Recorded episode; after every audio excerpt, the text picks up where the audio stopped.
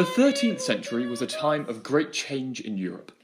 The cities of Florence, Paris and Arras became thriving commercial centres. On the back of the disastrous reign of King John of England, the French crown had also grown significantly in strength. Into this world we find the trouvères, poets and musicians who wrote and sang about the pains of love, on politics, and of devotion to the Virgin Mary. Their songs, preserved in twenty song compendia called Chansonnier, but also found scattered throughout many early medieval manuscripts, are a rare window into medieval vernacular culture. With me to discuss the trouvères are Megan Quinlan, a D Phil student in musicology at Merton College, and Joe Mason, a D Phil student also in musicology at Lincoln College. Thank you very much for joining me. Joe, perhaps you could start us off by just, it's a small task I know, describing a few of the things that were going on in Europe at the time that these songs were being written. What's the historical context? Sure. Well, we date the trouvères from the second half of the twelfth century until about the end of the thirteenth century. And some of the events going on at this time, of course, we've got the fierce rivalry between the English crown, the Plantagenet dynasty, and the French crown, the Capetian dynasty. And as you mentioned in your introduction, in the twelve twenties and twelve thirties, there was a great loss of territory by the English. And as a result of this, the French crown gained power. Yeah, I think they, they gained Anjou. That's instance, correct. Yes. Anjou, Maine, and a, a huge quantity of, of huge, land. So, huge quantity so of land. France is really gaining in strength. Absolutely.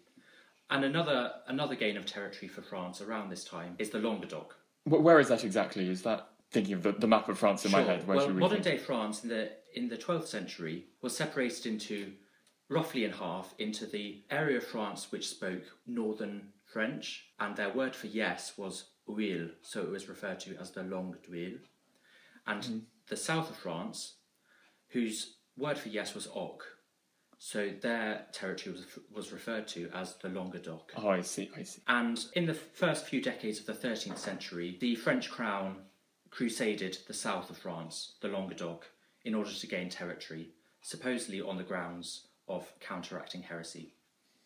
And the trouvères come out of earlier tradition of, of troubadours, which was maybe the eleventh or early twelfth century, reading your notes. Megan, can you describe us a bit about maybe how the trouvères differ from the troubadours? So there's more variation, I think, of class in the trouvère tradition. In both traditions, the troubadours and trouvères act serving a patron. So they find their livelihood through a patron for whom they sort of have to compete. So there is a sense of competition. And I think a fair bit of... So they were... probably itinerant in the sense that when their patrons moved court, they would follow with them. But in the trouvère tradition, you also get musical activity among the bourgeoisie, especially later on in the thirteenth century, so in Artois, in Arras.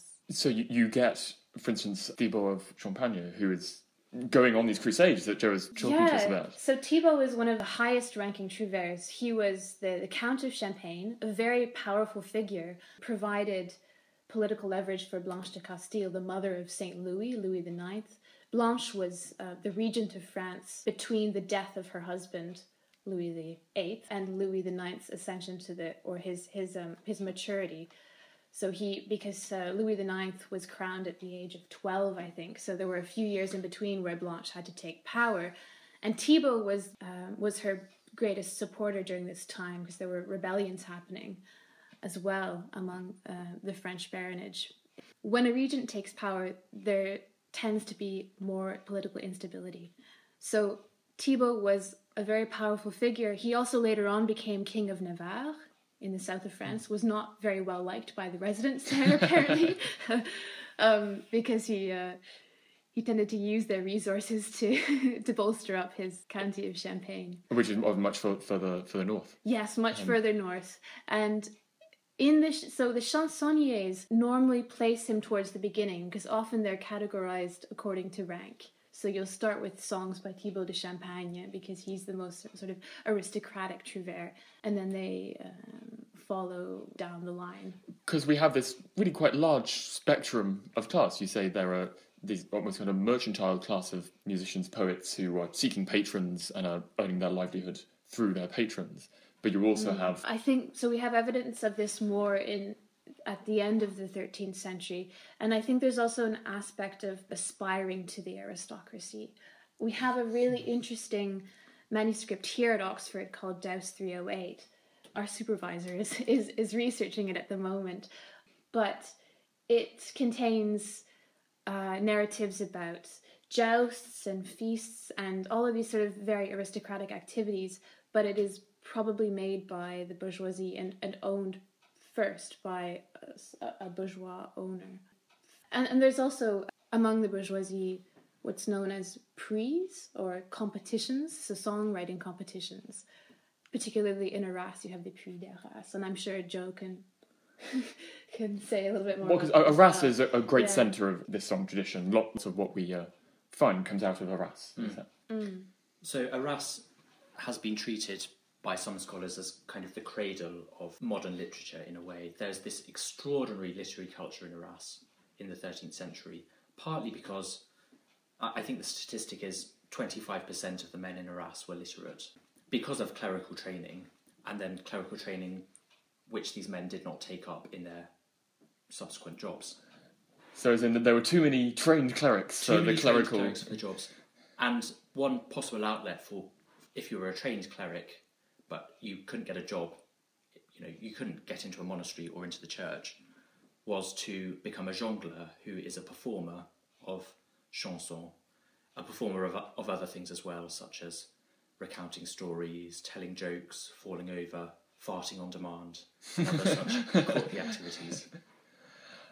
Let's get a sense of the subject matter of these songs, because they're very varied, but there are certain tropes that the, the writers of the text always go back to.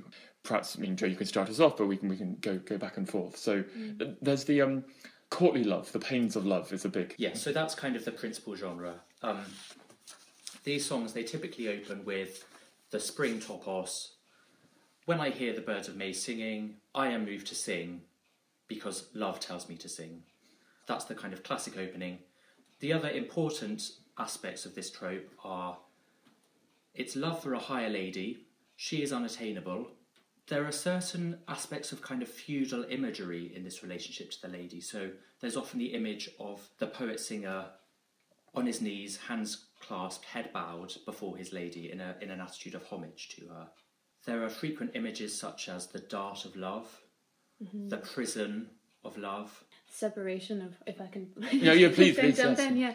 Separation of, of the heart from the lover's body. So mm-hmm. so the heart is sort of taken out of the lover's chest and resides with the lady. But the trouvère, poet, uh, singer, lover character doesn't really mind because he's sort of loyally devoted to the lady.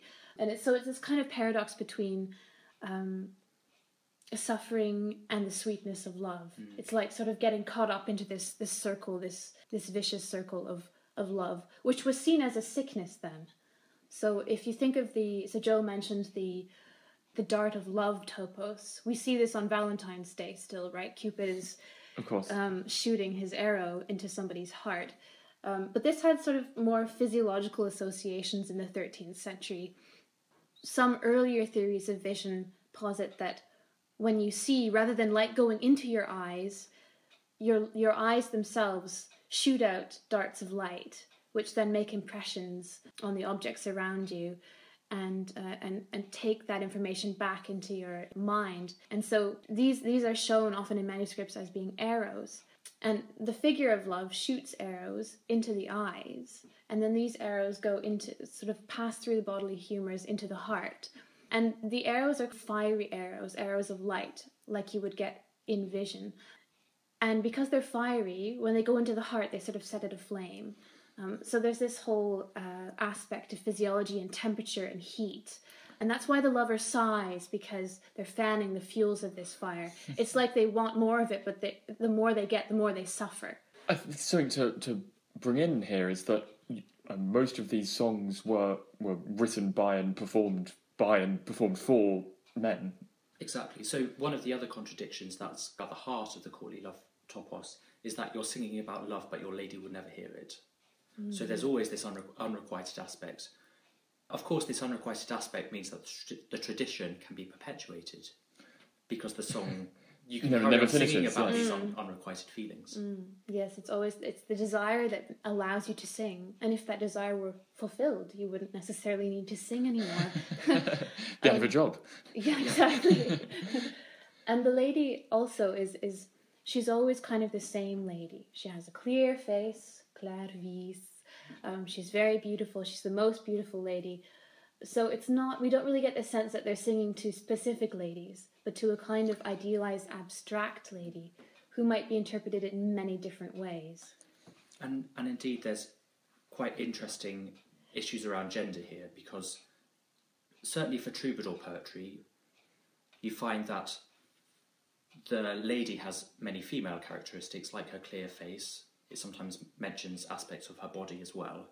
And yet there's also the male side to her personality, which is this kind of dominating figure who you have to pay homage to. Mm. So there's an uneasy relationship between the gender. Yeah, know. you could you could almost say she's kind of like a third gender in a sense, because women at that time didn't have any political power. Besides figures like Blanche de Castile, this was quite rare. Um, and so to treat a lady as your kind of feudal overlord, bow down to a lady and be dominated by her, because there really is this, this dynamic of domination. The lady is, is beautiful, but she's also cruel because she doesn't acknowledge you. And you're just sort of waiting for this, just this slight sense of acknowledgement from her, but it never comes. So that's the major trope, I mm-hmm. guess. But there, there are there are several others. Uh, pastorelle, um, as you write about, which is, you know, a shepherdess and a knight. So the pastorelle is a fairly formulaic genre. It centres around one encounter, as you say, between a knight and a shepherdess. It normally starts with the line, "The other day I rode out into the countryside." So we've immediately got this image of a knight riding out into the countryside where he encounters a shepherdess. He amorously advances on the shepherdess, shall we say, and presses her for kisses and more. Then there are a range, there is a range of responses. Sometimes the shepherdess acquiesces, sometimes she refuses. There, there may be rape in these texts, and there is also the figure of Robin, who comes, he may come to rescue his shepherdess when she calls him. He may come to rescue her and it's too late. She may call for him, and he may not answer. Or she may be willingly in the arms of the knight when Robin walks in and, and finds them. Variations on, on the theme. Exactly. Mm. But also your speciality are these songs called um, Je Parti, uh, which are, um, I mean, you, you tell us, they're, they're debate songs. That's right. So Je Parti literally means divided game or game of choice, but we get the word jeopardy from it. And in these songs, the first verse, a question is presented by one of the singers, and it's always a question of courtly love. So, is it better to... Well, I think that we're about to hear you you sing one of these songs. Megan, you told me earlier what the, the central question of this uh, yes, song so is. The question of this particular example is, is it better to sleep with one lady for all night but not accomplish all of your desire, or is it better to sleep with a lady and leave directly afterward? So you leave the, you take the flower, but leave the fruit. But and this song is, is written as a dialogue debate between a man and a, and a woman who yes. are taking opposing sides. Now, as normal for Je Parti, we alternate, the two singers alternate stanzas, each taking a side of the debate. Now, there are a few unusual things about this, this Je Parti, oh, okay. one of which is that it's between a man and a woman. Mm-hmm. Most Je Parti are between two men. Mm-hmm. The second unusual thing is that the man jumps in midway through one of the verses and doesn't allow the woman to finish. Mm. Mm. So you really do get the sense that the debate is getting more heated. And you can imagine, well, you can probably guess which voice takes which side, according to sort of gender stereotypes. Um, and in this case, there is also sort of a sense that this dynamic is happening not just on the level of the content of the argument, but also um, in the relationship between the singers. Because it's between a man and a woman, and the woman is asking, my friend, and amis is not just friend, it's also, it can be lover. It's a very, very intimate term.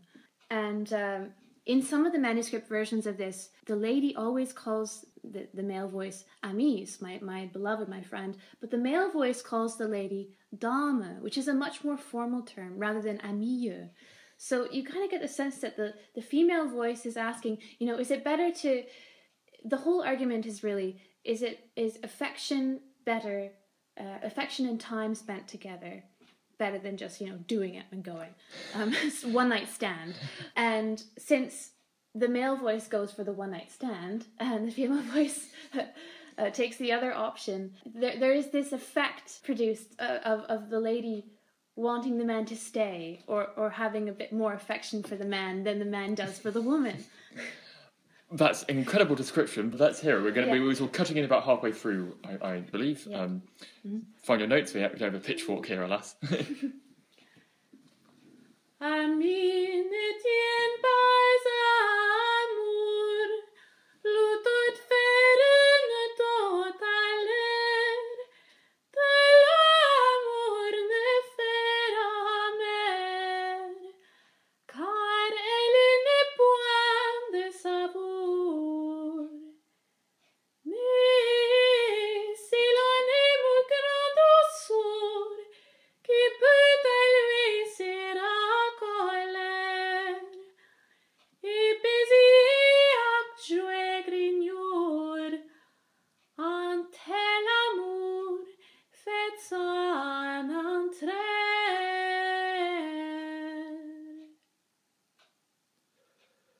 Tam honk navigar in urjo, posueda lis ami este, nul wikifos navreda mer, sonali fista aucun bonto. Tel amour semble faire enfant, qui ne sonnait pas où aller. Maison Chloé, si grand chalot, qu'on ne la pouvait allumer. Ami, pour où est que je dis, quand la bouche est liée, se pète la chose, car que les plaies, dans mon est les feux par ici. Dame, je ne dis pas ainsi, mais qu'on n'y a plus ne refait, d'entrer à mort ça que son vie, qui par loyal que son être est. Dame, pour Dieu, oh, écoutez, les jeux et les gays et les rires avaient homme mal mis, que les faire et repasser. Dans vos mille les faire assez, témoin de Gautier de Coincy, qu'un amour sonné à Cortés. Orfino la querelle si.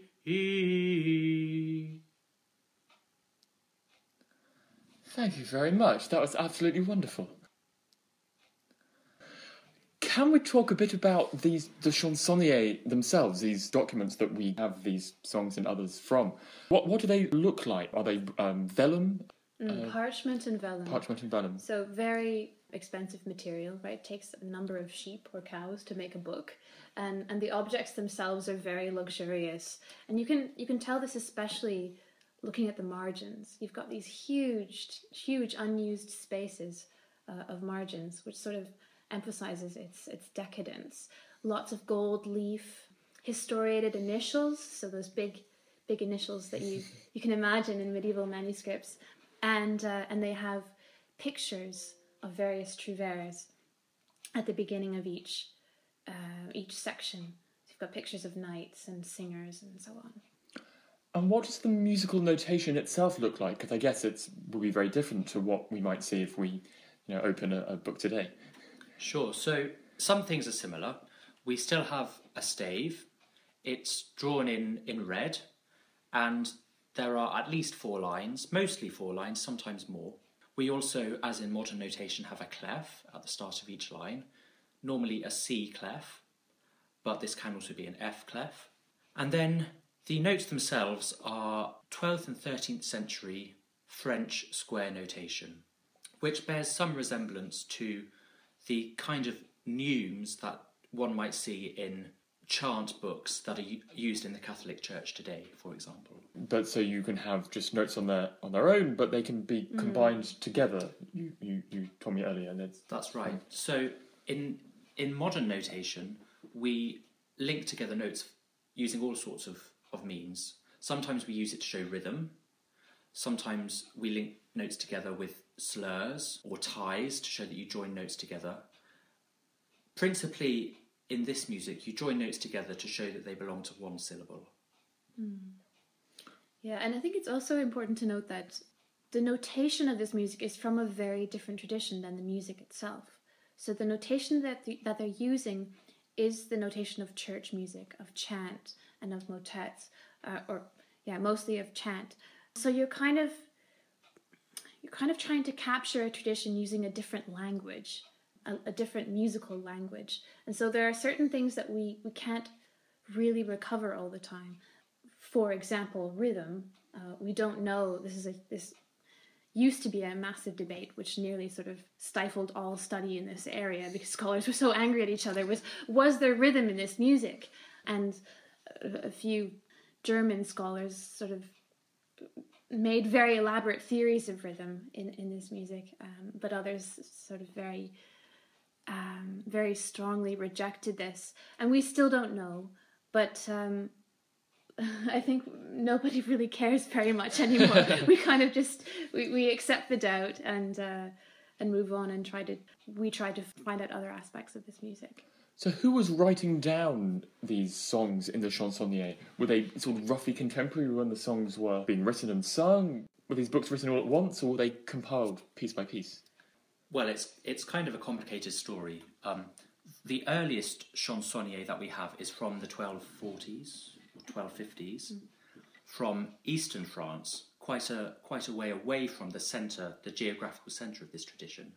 Now, the, the earliest true vers, Blondel de Nesle, Chrétien de Troyes, Gassé Brûlé, de Chasselin de Coucy, were writing at the end of the twelfth century and the start of the thirteenth century. So that's a time gap of thirty years. We then have Chansonnier being produced pretty much in every decade up until the first decade of the fourteenth century. So from twelve fifty onwards, we have Chansonnier from the twelve sixties, twelve seventies, twelve eighties, twelve nineties, and from the thirteen hundreds. Mm. And these are mostly being produced in Artois, which is a region in northeastern France, near Lille, just south of Lille, is Arras, which was, is the centre of Artois. Mm. And we imagine they would have been produced in ateliers, um, so not, not within the church, but... Uh, so but kind of scribal workshops. Scribal workshops, yeah. But there isn't very much evidence of these of the workshops themselves, so we we rely quite heavily actually on art historical evidence. Um, of the uh, illuminations and the historiated initials in the manuscripts. And who's paying for them? Mm, patrons. So w- one particular example is um, the Chansonnier du Roi. It's known as the Chansonnier of the King, probably copied uh, in the twelve sixties or twelve seventies in the Artois. Possibly, it's been suggested, for Sh- Charles of Anjou, who was the younger brother of Louis the Ninth, and he became King of Naples, and at one point King of Jerusalem. Mm. And and these were, as I said before, these were very expensive objects, and they were used probably as status symbols um, by these, these these wealthy patrons. We don't really think they were sung from very often because they they don't bear much sign, uh, very many signs of wear. So we, we might look, for example, in manuscripts for Um, tears in pages or worn edges, particularly at the sides, or dirt. Mm. And that gives us a, a sign to how much the book might have been used. Mm-hmm. But these lots of these chansonniers are really quite clean yeah. and in good condition. Very good condition, which suggests that actually the the singers just knew the music, you know, that these these notes functioned more like memory cues, and maybe they were passed around, uh, you know, when you had guests to... to spark discussion, to, to spark the performance of music, but they were not necessarily sung from. They weren't like part books, say. No. They're a very different kind of document. Mm. I think it's time to talk about contrafacture, which, a word that I learnt this morning, um, where you get one song to the tune of another. It's like, I'm sorry, I haven't a clue. This happens quite a lot, um, you tell me. The melodies travel very far and wide in Europe. Yeah, so I have one example of a melody. It, it, it began its life as a, a troubadour melody, Can Vela la lausette a mover, and um, it's it's quite a well-known melody. In its time, it was we know that it was well-known because it was disseminated in over thirty, forty manuscripts um, from all over uh, France. In England as well, at least the melody was disseminated there. But so the, the troubadour song itself has at least four different contrafacta. One of the contrafacts is the one, the Je Parti, that we just sang. Um, and that's that's preserved in a source from Burgundy and one from Lorraine, so sort of northeastern France.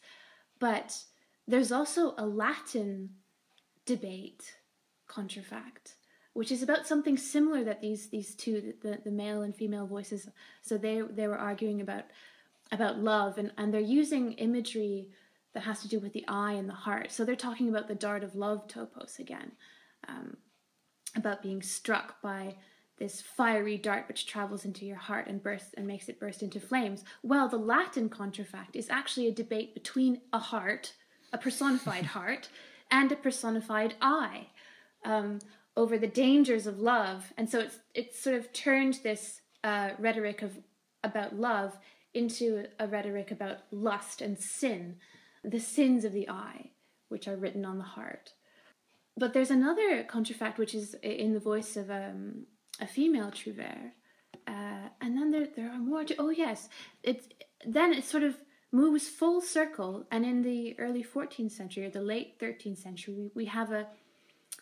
We see the melody turning up in a mystery play on Saint Agnes, who also had sort of had a lot to do with the dangers of love, because she was betrothed to a, a Roman soldier, uh, but she, she, of course, she wanted to, she wanted to be the bride of Christ, right? So, um, but they stripped stripped her naked and sent her to a brothel, um, and so this is sung at that part of the play. It, there's actually a citation in this play's manuscript. Instead of instead of citing the original troubadour song, which from the which was from the south of France, they cite the Latin song, which was from probably around Paris. Um, this play, the manuscript of this play, is from the south of France, so it's odd that they would cite a song from so far away, but we get the sense that over time, maybe the maybe the troubadour song is, is forgotten, or maybe this Latin song is more sort of um, appropriate about this, this Latin song about the sin of lust for this particular play. So there's a huge sort of intertextual dialogue happening. Um, and this is typical of a lot of contrafacta. Sometimes you get the first line repeated in a contrafact, the first line of the original song. So it's setting up an expectation that you're going to hear a particular song. But then the line, the text changes, it diverges from the original. So you get the sense that the, the writers of these contrafacta want the audience to think, or they're sort of tricking the audience into thinking they're hearing this original song that everybody knows, that's really widely disseminated. But no, actually, they're hearing something else. I realise uh, that there's one thing that we haven't managed to talk about yet, um, which is the cult of the Virgin Mary. That these courtly love poems, they lend themselves well to small alteration, mm. to, to very, very Christian messages, where, where the woman is now the Virgin Mary. Mm, yeah, because you've got this idealized lady anyway, and so the most idealized lady of all would be Mary. So it's quite quite easy to, to transform these into Marian songs, quite orthodox Marian songs.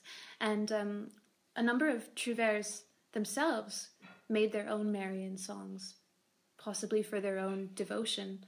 But there are other figures, like Gautier de Coincy, who was a Benedictine prior, and it, he made it his mission, really, to take as many trouvère songs as he could and transform them into Marian songs um, in various in very clever ways, because you get this with contrafacture, you get this sort of layering of meaning happening, and so often these texts are reacting against the the trouvère ones, whereas the lady in the original text is is cruel and so on and merciless. Of course, Mary is the intercessor; she is the most merciful lady of all, um, and, and Gautier has a huge dissemination of his manuscripts. He's one of the first authors to have ordered and compiled his manuscripts very meticulously. He wants it to be ordered in a very specific way, and there are over a hundred manuscripts with his his stories and his songs in them about the Virgin Mary. So there was a link between the religious and the and the secular song styles at the time through these uh, these resettings of the tunes for religious purposes. Absolutely, and I think actually um, contrafacta sort of blur the lines between sacred and secular all the time, because some of these trouvères, even so in Arras and so on, were associated with confraternities or were monks themselves, and um, and were writing so-called secular love songs about the Dama, the lady. And we know that figures like Gautier de Coincy, or there's another one named Adam de la Bassée, they were very aware of these songs and they knew them. They knew them well enough to be able to construct other songs um, from them. And one of the interesting things about these confraternities is that they were, on the whole, in general, they were dedicated to the Virgin Mary. So mm-hmm. the one that we know the most about, the Puy of Arras, was founded on this eleventh century miracle where the Virgin Mary appeared to two jongleurs who were estranged, brought them together with the Bishop of Arras, gave them a miraculous candle. And from this legend, this confraternity of jongleurs, of poet-singers, was formed. So there are these analogues between the sacred and the secular all the time. Mm. We'll come back to talk more about contrafacture later, but... Um, The the texts of many of these songs are, by modern uh, standards, rather rather rude, rather bawdy. Can you give us some sense of maybe why people wrote in wrote in this way? Well, I think it's first important to stress that tastes in bawdiness change. So we in the twenty-first century still have something of a hangover from the Victorian sensibility. It's been relatively widely discussed about why why... literary texts from this time are quite so rude. And one argument for it is that there's quite strict codification about what you are allowed to say and what you should say.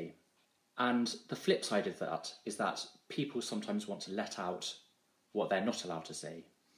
And, and these songs are the media when they can do it, is yeah, what so you're suggesting. For example, you might see in a medieval book, I'm thinking of a fourteenth century copy of the Roman de la Rose, very famous thirteenth century text, which during a diatribe against women, in the margin, the illuminator has drawn a picture of a nun in the arms of a monk. Mm-hmm. And in another page, a nun picking phalluses off a tree, for example. This one has made the rounds over yeah, the internet. It's yeah. a very fa- a very famous example. And the art historian Michael Camille has made the argument that this kind of margin and main body text relationship is sort of symbolic of the way medieval people might have thought. So in the main body of the text you have the orthodox framework of how one should think, and in the margins you have a kind of subversive, bawdy, rude aspect to medieval thought. And we see this in certain oppositions. So we have the normal church liturgy, the um, prescribed services of the church, and then we have occasional feasts such as the Feast of Fools, which happened after Christmas, where a boy bishop was elected and a boy was bishop for the day. This is kind of medieval liturgy turned upside down. Mm. A, a topsy-turvy to- A topsy-turvy view. view, so that people got it out of their system mm. and the status quo could remain. So you're suggesting that these vernacular songs, although we might perhaps at first pass see them as rather subversive, actually they have a, a role in preserving the orthodox. Yes, so... Um, One theory about troubadour poetry, because it doesn't, it's, it sort of doesn't make sense why all of these knights might have been singing about desire for a lady who they couldn't have. You know, why why waste the time on it? Well, scholars have argued that actually this desire and this singing keeps the knights busy so that they can't, it sort of keeps them in a position of subjugation so that they then can't challenge the overlord of the court. Mm. And in a way, these this kind of bawdiness does the same thing. Rather than it being a sign that everyone is being immoral and um, promiscuous, it could in fact be people able to talk about it so they don't go and do it. Although you mentioned the um, songs about love keeping the knights busy and not thinking of political gain, there is an, an example of a contrafacture mm. um, that, that Megan uh, mentioned in her notes, in which a, a rather sharp political point is made by barons against the king. Yeah, and I've actually found a few examples of these, of these contrafacta, these political contrafacta. In this particular instance, we have um, a contrafact which is based on um, a Trouvère song, and it shares similar phrases. So in the Trouvère song, you have phrases like, I've been sweetly deceived, but in the political song it says, I've been cruelly deceived. Um, and what happens in the political song is, instead of being addressed to a lady or talking about a lady, the narrator here talks about Lady France. In the original song, you have all of these kind of the the typical uh, ambiguity of a trouvère narrator's voice, which is saying at the same time that the lady is beautiful and sweet, but also that the lady is cruel. And really underneath, it's kind of masking a kind of hatred or a kind of anger. But this is externalized in the political song, and it's directed toward France and toward Louis the Ninth in particular, Saint Louis, who was king at the time, based on some of the references of what's happening. So they say that we've been uh, we've been judged by inquest. All of the barons are um, are astonished um, because they've lost their rights. What this is based on is a historical event towards the end of the, so around, around the twelve sixties, seventies, where um, a baron named Enguerrand de Coucy found some young people, apparently, trespassing on his lands. Now, this is preserved in, I think, six different chronicles, so there are different versions of it. Um, but basically, he he arrested these three young people, youths, it says, I think, and had them hanged just for tresp- trespassing on his in his forests. And a relative of the young people complained to, to Saint Louis, who at this time had a great reputation for being the king of justice, you know, the, the just king, the good king. Um, and Louis had Enguerrand brought to a hearing, um, and Enguerrand wanted to settle it by uh, judicial duel, which was, was quite common at the time, was kind of a, a tradition, traditional way of settling justice. So so um, the idea was whoever uh, had the truth in them would would win the duel because sort of God was on their side. Um, but in this case, because the youths were uh, not of any aristocratic status, there was nobody who, who could really defend them in that way. And so Louis said, no, this is not fair. I'm going to sub- subject you to, to trial by inquest. And according to, to French medieval French law, this wasn't really constitutional in this case because it would touch his, his person or his status.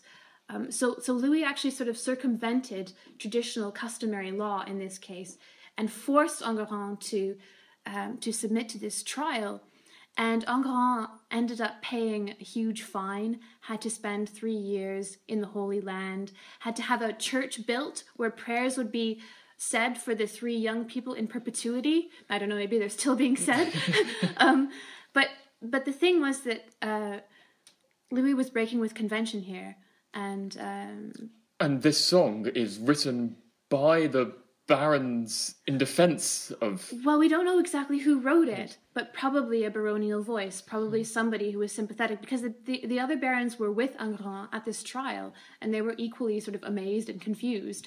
Um But the thing is, the song doesn't directly criticize Louis because that would be dangerous. We know that they, they didn't have any sort of um, violent uprising. At least there's no there's no evidence of that. So it seems like the only way they could get back or protest was through music.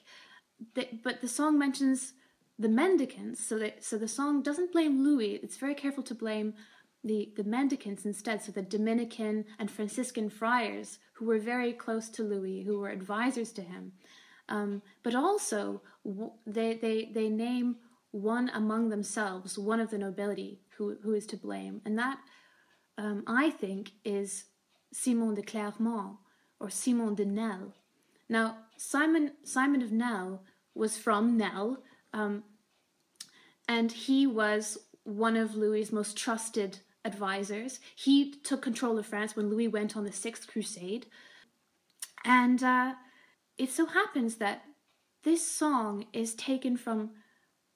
The original Trouvère song is by somebody named Blondel de Nesle, who is probably from this same area.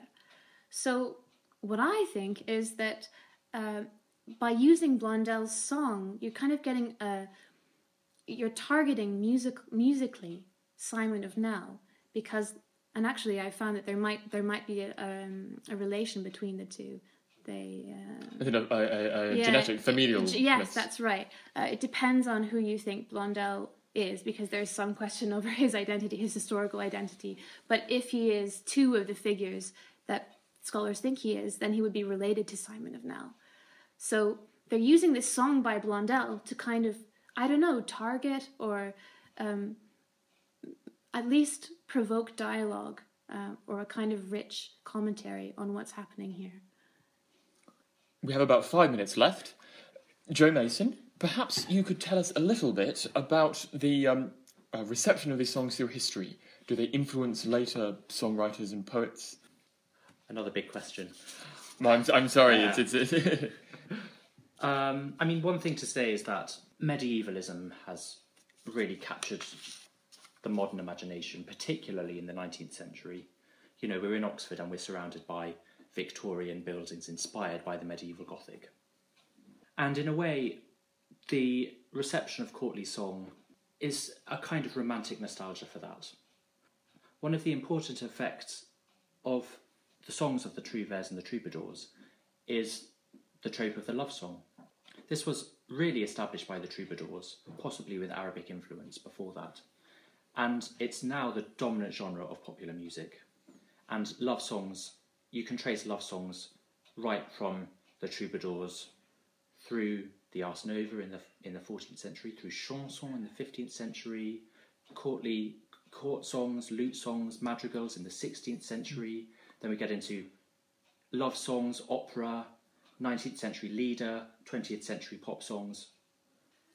To finish, I think we've heard a little bit about your work about Simon de Nesle, Megan. Mm-hmm. But Joe, what are you working on at the moment? Well, at the moment, I'm also working on contrafacture, in fact, specifically related to debate songs, to Je Parti, because it seems that early debate songs might have taken their melodies from love songs. The particular songs I'm working on at the moment, one is a debate song which debates whether it is better to be able to see and talk to your lover, but without kissing or touching her, or to kiss or touch her, but without being able to see or speak to her. Now, the song that shares a melody with this is a song devoted to the Virgin Mary. And in this song, Thibaut de Champagne, the king of Trouvères, compares his love for women to his love for the Virgin Mary. And this is allegorised in an elaborate image of trees and fruit. So he says that his heart is an orchard which is full of withered, uh, unripe fruit, trees that will never bear fruit properly because it's not what God wants for him. Whereas Mary is the is the sweetest tree who will give sweet fruit that will satisfy him forever through her son, Christ. And there are all sorts of interesting readings. If you read the songs together, you can see that on the one hand, this devotional song is trying to transform profane love into something more idealised. On the other hand, if you look at the debate about whether you should sleep with without speaking to or speak to without sleeping with, there's a kind of anxiety about male sexual prowess and impotence, which ties in to all of this imagery about trees, trees that won't flower, and mm. trees that only flower when you serve God.